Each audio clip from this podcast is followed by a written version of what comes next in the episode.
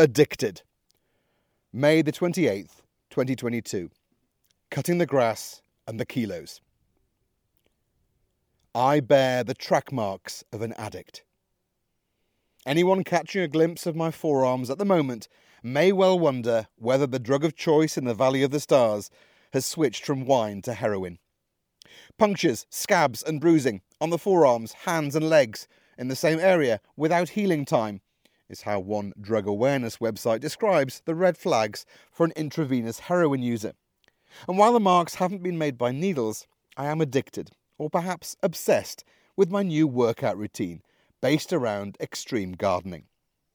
The alarm has been going off earlier and earlier, and I've been hitting the fields with a strimmer from 6:30 a.m. to avoid the heat. Thank goodness our recently returned neighbour Daniel is an even earlier riser. But I think you'll agree the workout's working out in more ways than one. It was back in February when I broke the news of a little health scare on the occasion of my half century MOT high cholesterol. The doc gave me a few months to tackle it, and so aside from tucking into Ana's amazing rye, oat, flax, and sunflower seed bread, I've been focusing on doctor's orders, popping a red rice yeast pill a day, and getting my weight down from around 108 kilograms.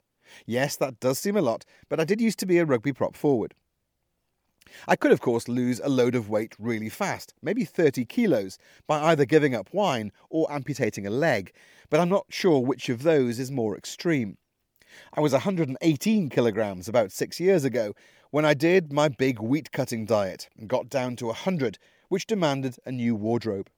And so that has been the aim over the last few weeks to move from three figures into two and comfortably get into two particular shirts ambitiously bought on the dip and unattainable since.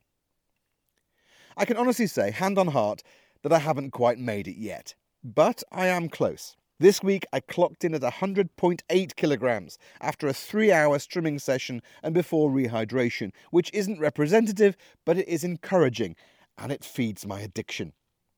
It's about 15 euros an hour to hire someone with a strimmer to cut back the silvish brambles, whip down the long grass, mulch through some Estevas rock roses, and start dealing with the Kanash bamboo cane.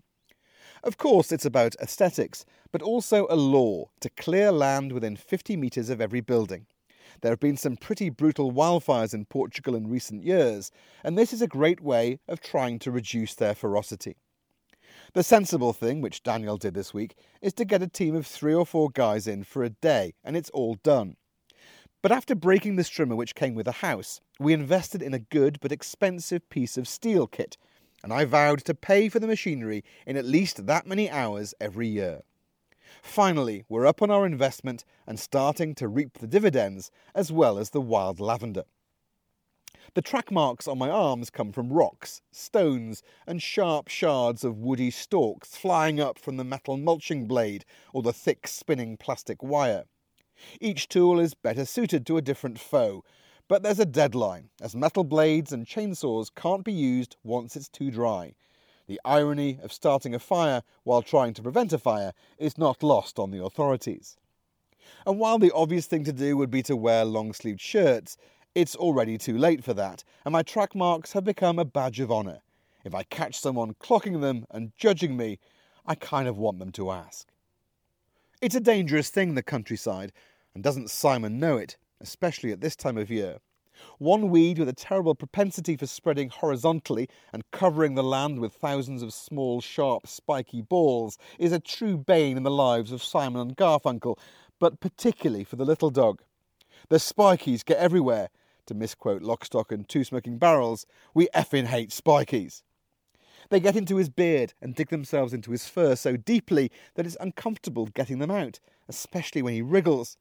Spiky time lasts for months, so we're pondering a close cut GI size summer trim.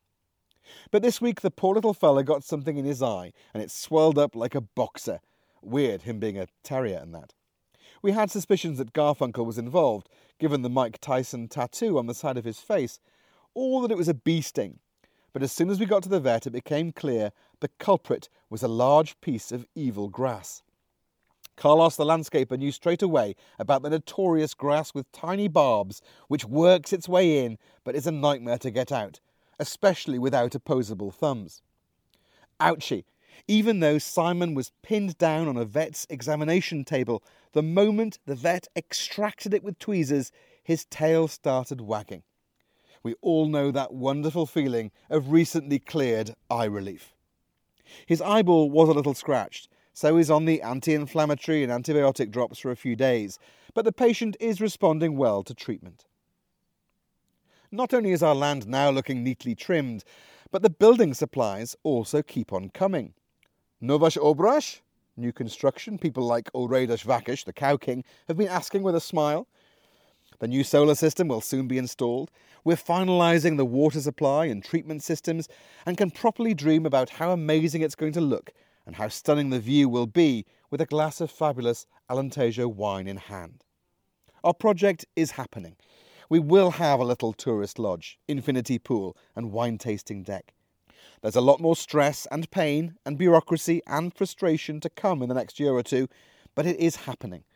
Shit, to quote what Ana said when we heard the news we'd been offered the loan last year. We're going to have to do it now. With one final push to get the last of the strimming done and to get the scales under a hundred kilograms for more than just a fleeting moment, we can embrace June, enjoy the summer, and the visits of some fabulous friends.